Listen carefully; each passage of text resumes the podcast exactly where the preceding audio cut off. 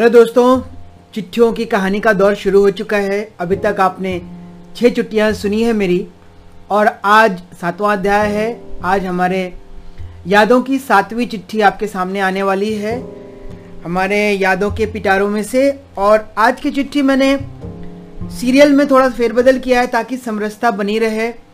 Majority जो चिट्ठियाँ हैं ऑब्वियसली घर से आई हैं, माँ की, पिताजी की, भाई और बहन की।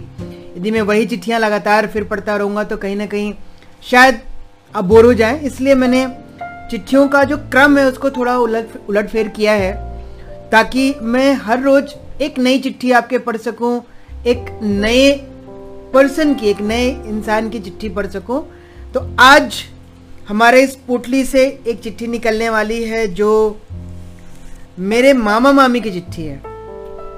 मैं बता दूँ कि आ, कुछ परिस्थितियाँ ऐसी रही कि हमारा नानी घर से वास्ता थोड़ा सा कम रहा, क्योंकि पिताजी की ट्रांसफरेबल जॉब थी और बाहर रहने की वजह से जो छुट्टियाँ होती थी वो हम गाँव पे ज़्यादा बिताते थे अपने पैतृक निवास पे मतलब दादी घर में।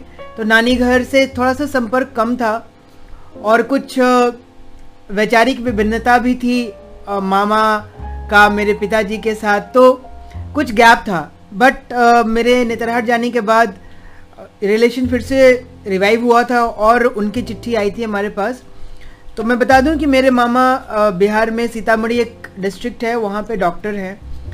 और मामी भी एक स्कूल में टीचिंग का काम करती थी। शायद नवोदय विद्यालय है या कोई और मुझे अभी ढंग से याद नहीं है। तो मैं ये चिट्ठी आपको इसलिए बताना चाहता हूँ पढ़ के कि कई बार रिश्ते ऐसे होते हैं जो कि समय के हिसाब से दूरियाँ आ जाती हैं, फिर उसमें, उस सर्कल में फिर से जुड़ाव होता है, फिर अलगाव होता है तो रिश्तों का ये क्रम चलता रहता है।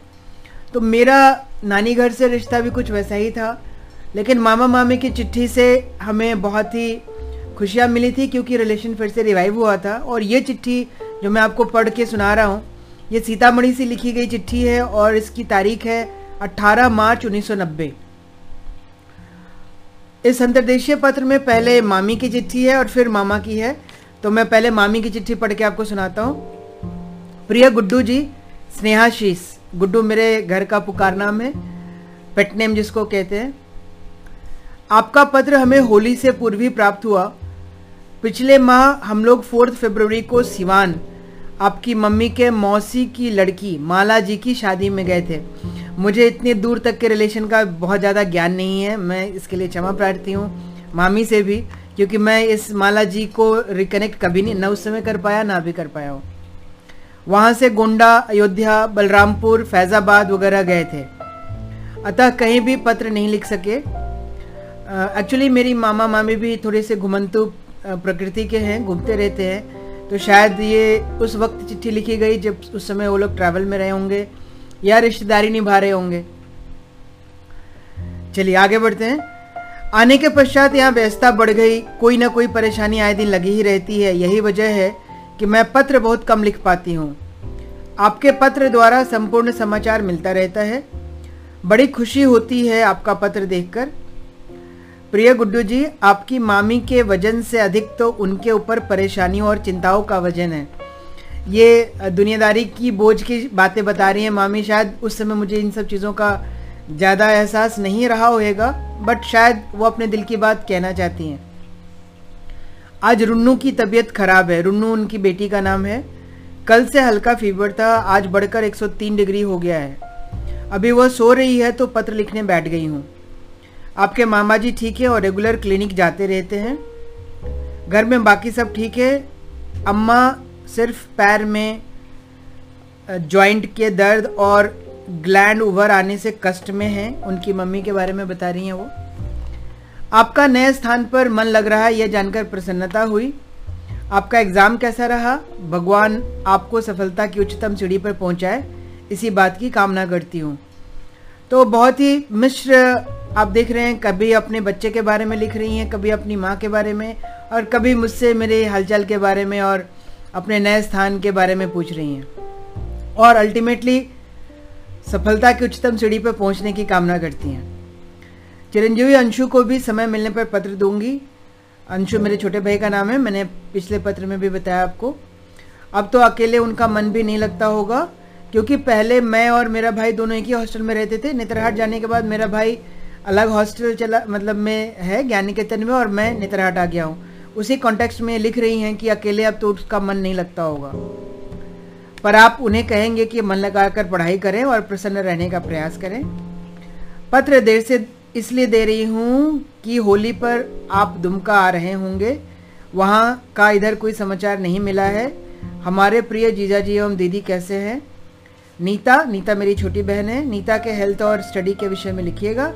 शेष, पुनः पत्र दीजिएगा आपकी मामी। ये था ये तो थी मामी की कहानी मामी की चिट्ठी और इसी पत्र के अंत में मामा जी की, की भी चिट्ठी है वो भी मैं पढ़ के सुनाता हूँ उन्होंने इंग्लिश में लिखी है dear Guddu ji Subhashish script English है और शब्द हिंदी इंग्लिश के मिक्स हैं we all are here fine and hope you are also doing fine there could not reply timely due to my heavy uh, busy schedule. I hope you will have settled there properly.